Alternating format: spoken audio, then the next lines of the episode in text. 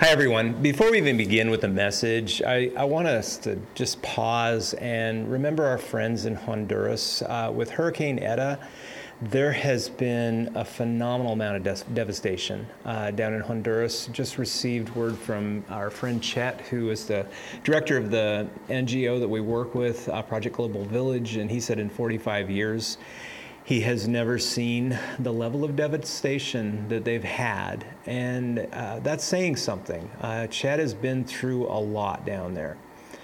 Uh, frankly, I've seen some really bad uh, tragedies down in Honduras myself. I've been down there at least two dozen times and, over the last you know, 12 years.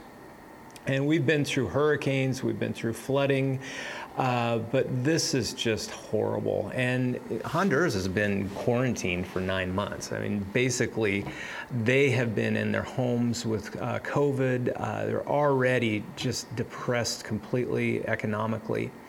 And we do want to um, be able to help them. And if you would like to participate, uh, we are putting together a special offering for them just for relief funds. Um, if you go on our website, uh, there'll be just an international option for Honduras uh, for missions. And I would ask, um, prayerfully consider uh, these families already have nothing. Uh, and I just, my heart breaks for them. Uh, we've received uh, pictures, I've seen pictures just friends have sent, and um, they need our prayers and they need our support. They are our brothers and sisters and uh, very, very close friends. We love them, and we need to reach down and help. Thank you. Well, it's been a week. I'm recording Saturday. It's about noon, I think. Um, the AP called the election. President Trump received more votes than any Republican president ever has. And Joe Biden received more votes than any presidential nominee has ever received votes will be recounted and you know all of that. We're not done. And i want to stay out of this guy or that guy. That's not my job at all. I do think it's really fascinating that the house and the senate pretty much stayed exactly where they were. You know they, they already reflected what i do want to talk about and that's the division in our nation in our world in our country in our community you know, I love the United States. I, I love U.S. history. I, I, actually have a degree in U.S. history. Uh, it was my undergrad. I love our country. When I studied history, you know, later I moved on to obviously theology and, and uh, church history, but I still love U.S. history. And as I think back on the story of our nation, it's always been a story of differences and a story of division. I mean, we've made it through some really tough times in our nation's history. This isn't the first time we've been deeply divided. And we've always held different opinions. You know, even before the colonies, the Native Americans, you know, they were different tribes, different nations, the South was colonized by men who just wanted to come and make it rich quick with tobacco and then, frankly, go back to Europe. Um, the North was colonized by families who were largely fleeing religious persecution and you know they wanted to make a new life for themselves and for their ancestors. I mean our nation was absolutely born out of very different philosophies. And we've continued to have them throughout our entire existence. I mean, that continued with the westward movement and uh, industrial revolution, revolution, and you know, brother fought brother in the Civil War. We've been through some really tough times as a nation. I don't think we're experiencing anything our great nation can't get through. Not saying it's going to be easy, but I do believe it's just in our DNA to have differences of opinion. My concern is for friends and family, it's for churches, our community, it's for our church. The nation's really divided. And that makes me incredibly sad. But what about the body of Christ? How does God feel about divisions within the body? Last week we started this new series called One Another, and you know, we're looking at these phrases in the New Testament that talk about one another. There's over 100 of them, and they're kind of in some basic categories, but it's a major theme in the New Testament. Jesus talks about one another, Paul talks about one another, Peter talks about one another, even Jesus' brother James talks about one another. Last week we listened to Paul's admonition uh, for Christians to live in harmony with one another. You know, a third of the one another passages, they deal with issues of unity in the church.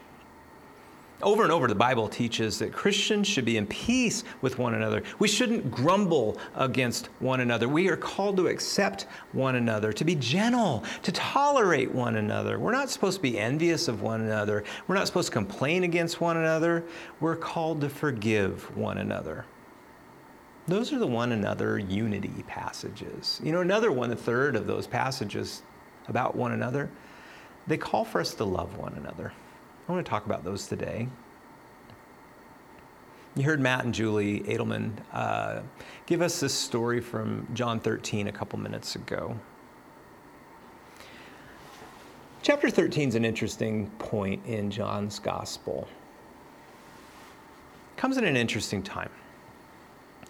It's really the Last Supper in John, but that kind of needs some unpacking and clarification because where the other gospels they really talk about the last supper and they focus on that story john focuses on something else. Something that jesus does as they gather together to celebrate the last supper which they knew as the passover at the time but his focus isn't on the supper. They all come into the room to share the passover And then Jesus washes the disciples' feet. That's what John's focus is. I mean, they still have the meal, but the story, it's really about Jesus washing the disciples' feet. An act of just humble service.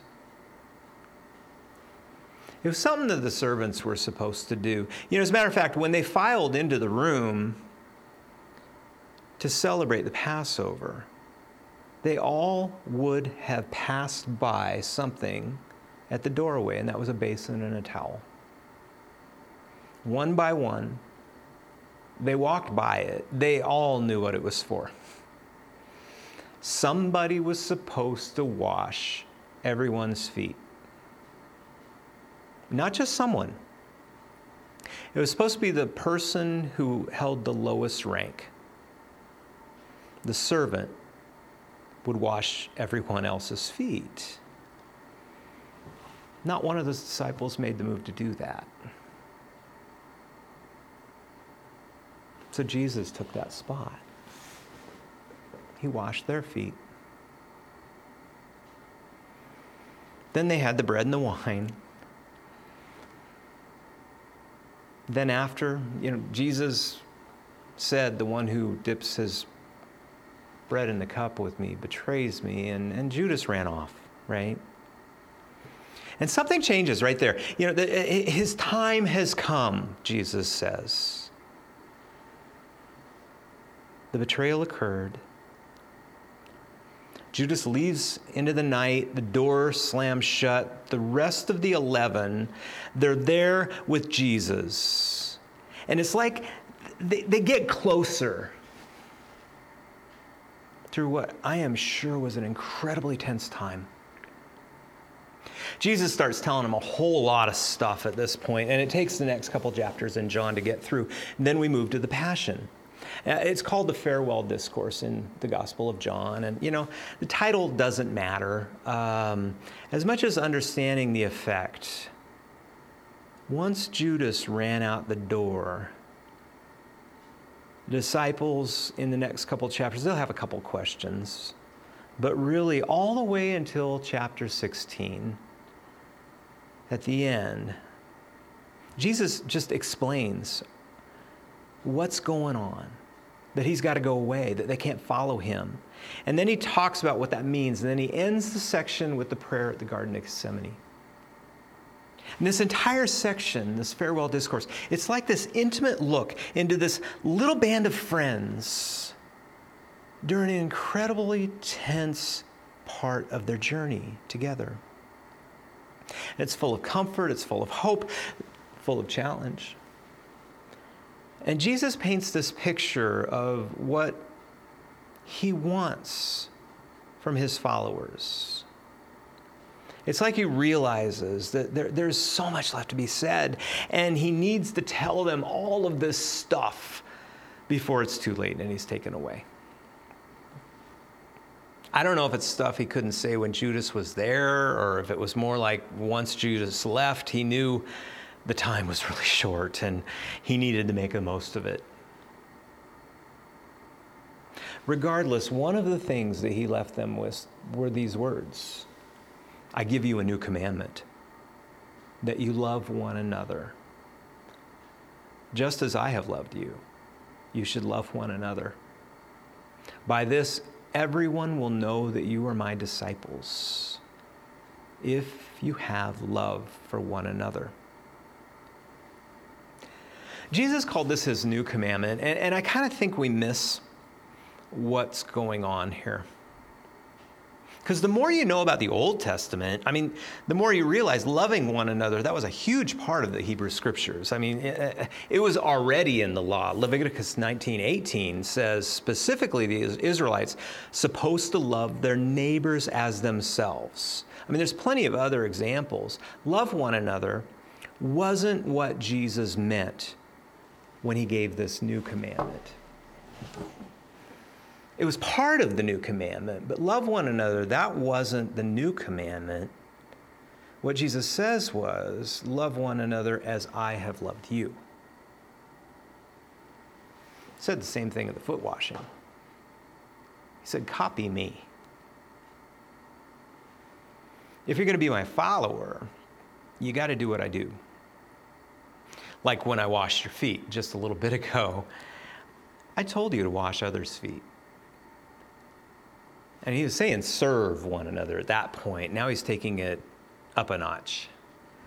Love one another as I have loved you. Then he says, By this, everyone will know that you're my disciples uh, if you have love for one another. How have we done over the centuries with that? Just as I have loved you, you should love one another. How have we done over the last 10, 9, 10 months? Would everyone know we're his disciples as they've witnessed our love for one another?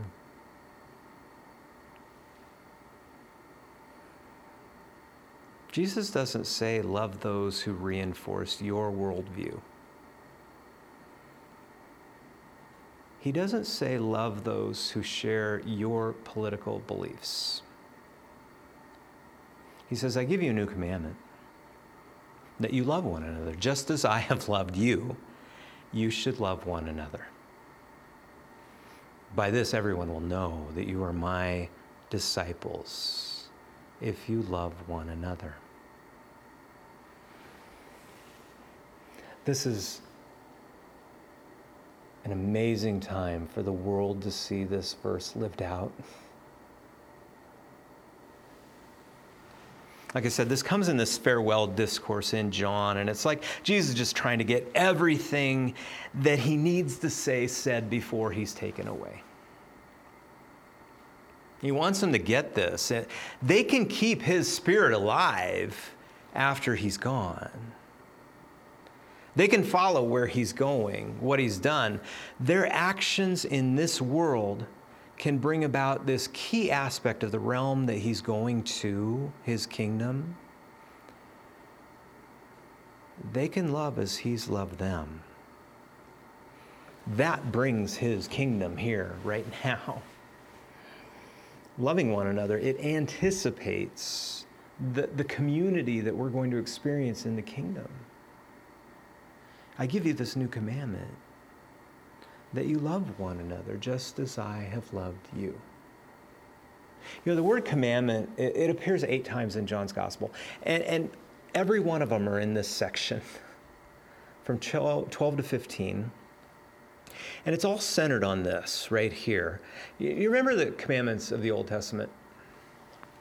They were signs of the covenant people. I mean, the, the law was supposed to craft behavior, the norms of God's covenant people. That's what it was for. And this covenant God established in Exodus, it was ratified and still remembered, remembered to this day through the Passover meal. That's what Jesus was doing in John 13.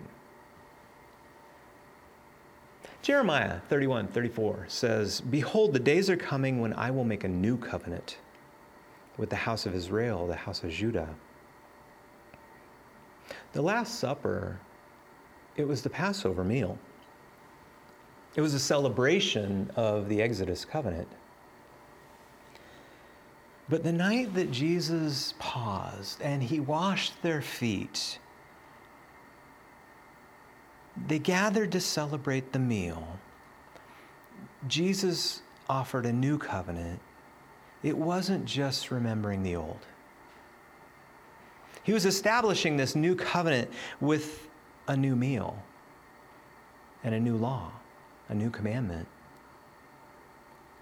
And his act of service, it was this foreshadow of the selfless sacrifice that he was just ready to perform on a cross. And his new commandment, love one another as I have loved you, that was meant to craft the behavior of the people of his new covenant. Just like the Israelites, if they followed the old law, their behavior it just kind of stood out, right? Uh, everyone would know they were God's people when they witnessed their actions because they were different. Jesus says, By this, everyone will know that you're my disciples if you have love for one another. As long as Jesus' disciples are in this world, you know, the world is still encountering Christ because they're encountering a people who love as Christ loved. Love one another as I have loved you. Still our marching orders. We're the covenant people. This is supposed to craft our behavior in November of 2020. This is our covenant meal. What's a covenant? It's a binding agreement between two parties on just a forensic level. You know, really, the Bible is divided into two covenants. You know, we talk about the Old and the New Testament, but it's just as well the Old Covenant and the New Covenant. And they each have a meal. First goes back to the covenant in Exodus you remember the story. God called Moses to deliver the Israelites from 400 years of slavery. Exodus 24, they gather together for this meal on Mount Sinai, and God reaffirms this covenant. He has them offer an animal as a sacrifice, and he says to Moses, Take the blood and sprinkle it on their heads, and tell them this is the blood of the covenant that seals between you and me that you will be my children and I will be your God. And as he gave them that new commandment, Jesus and his disciples, they were remembering that day, that Passover meal, right? Jesus and his disciples, they were celebrating the same covenant meal that Moses and the Israelites shared in Exodus. It was symbolizing God's covenant with them. They're remembering God's saving act when he delivered the slaves from Egypt. But as they celebrated that meal and they celebrated that covenant, Jesus was doing so much more.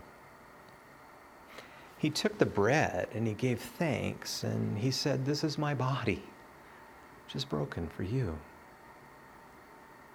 And he took the cup and he gave thanks and he said, This is my blood of the new covenant, poured out for you and for many for the forgiveness of sin. Drink this as often as you do in remembrance of me. Jesus was pointing to God's new act of deliverance, a new sacrifice. All the way back in the beginning of John, uh, Gospel of John, uh, John the Baptist sees Jesus. He says, "Behold, the Lamb of God takes away the sins of the world." He was already connecting the dots between these two testaments, or better yet, these two covenants. It's one story. On the day the Passover lambs were being sacrificed, Jesus celebrated the Passover with his disciples, the new lamb. And afterwards, he said, I give you a new commandment that you love one another just as I have loved you. You should love one another. By this, everyone will know that you're my disciples if you have love for one another. Our nation, our world, our community really needs to see Jesus' disciples living out this covenant right now. How are we doing? You know, I was really proud of our worship leader, April, this last week. Um, last month, April and some of the other worship leaders in town from other churches, uh, they got together and um, they wanted to bless our community. And I think they also wanted to give us a reminder of what Jesus was talking about in John 13. You're going to see what I'm talking about in a couple minutes after we share our covenant meal together. But I want you to see it as part of how we're going to celebrate the new covenant right here and right now. Throughout the month of December, um, we want to share communion. Every week, uh, we're offering communion. If you're at home, and we know by far most of you are at home right now, you know, we have available um, these prepackaged communion. Um, you can come and pick them up here. We'll bring them to you. Um, we're going to use these in the sanctuary as well uh, to celebrate communion every week this month. But if you have bread, wine, juice, um, want to be able to share communion with you. It is our covenant meal. It's a, a meal where we remember Jesus' commandment, not only his call for us to love one another, but his act of amazing sacrifice in which he gave his life because of his love for us. We are to love as Jesus loved us. By this we'll know. The world needs to know. Jesus, on the night of the Passover, after he had washed the disciples' feet, he gathered them together and he said, You, came in to remember the way God has worked in the past. That night, that God delivered the slaves and he told them to just grab their bread and go. Don't even wait for it to, to rise. And he looked at them and he said, This is not just about the past, this is today. This is my body, which is broken for you. It's broken because you are broken. It's broken because the world is broken. It's broken so that we might be made whole. And then he took the cup, the wine of the Passover, which there again was meant to remind them of the blood shed. As they painted that night the blood of the Lamb over the Israelites' doors so that the spirit of death would pass over their homes and save them. Jesus said, This isn't about that. It's so much more. God is still saving, and I will be the new lamb. And I will save you because of my love for you. Love one another. Would you share prayer with me? Lord, we thank you for this holy mystery in which you have given yourself to us. We thank you for this bread. We thank you for this cup. We thank you for the body. We thank you for the blood. The body which was broken that we might be made whole. The blood that was spilt so that we might be forgiven. These acts of love and sacrifice this covenant in which you offer yourself to us. Graft us together. Help us to be your body, redeemed by your blood, that the world might see us loving each other as you have loved us, symbolized in this holy meal. Make us one with each other, one in ministry to all the world until Christ comes in final victory and we feast at his heavenly banquet.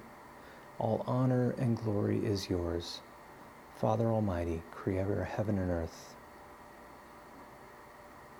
Amen.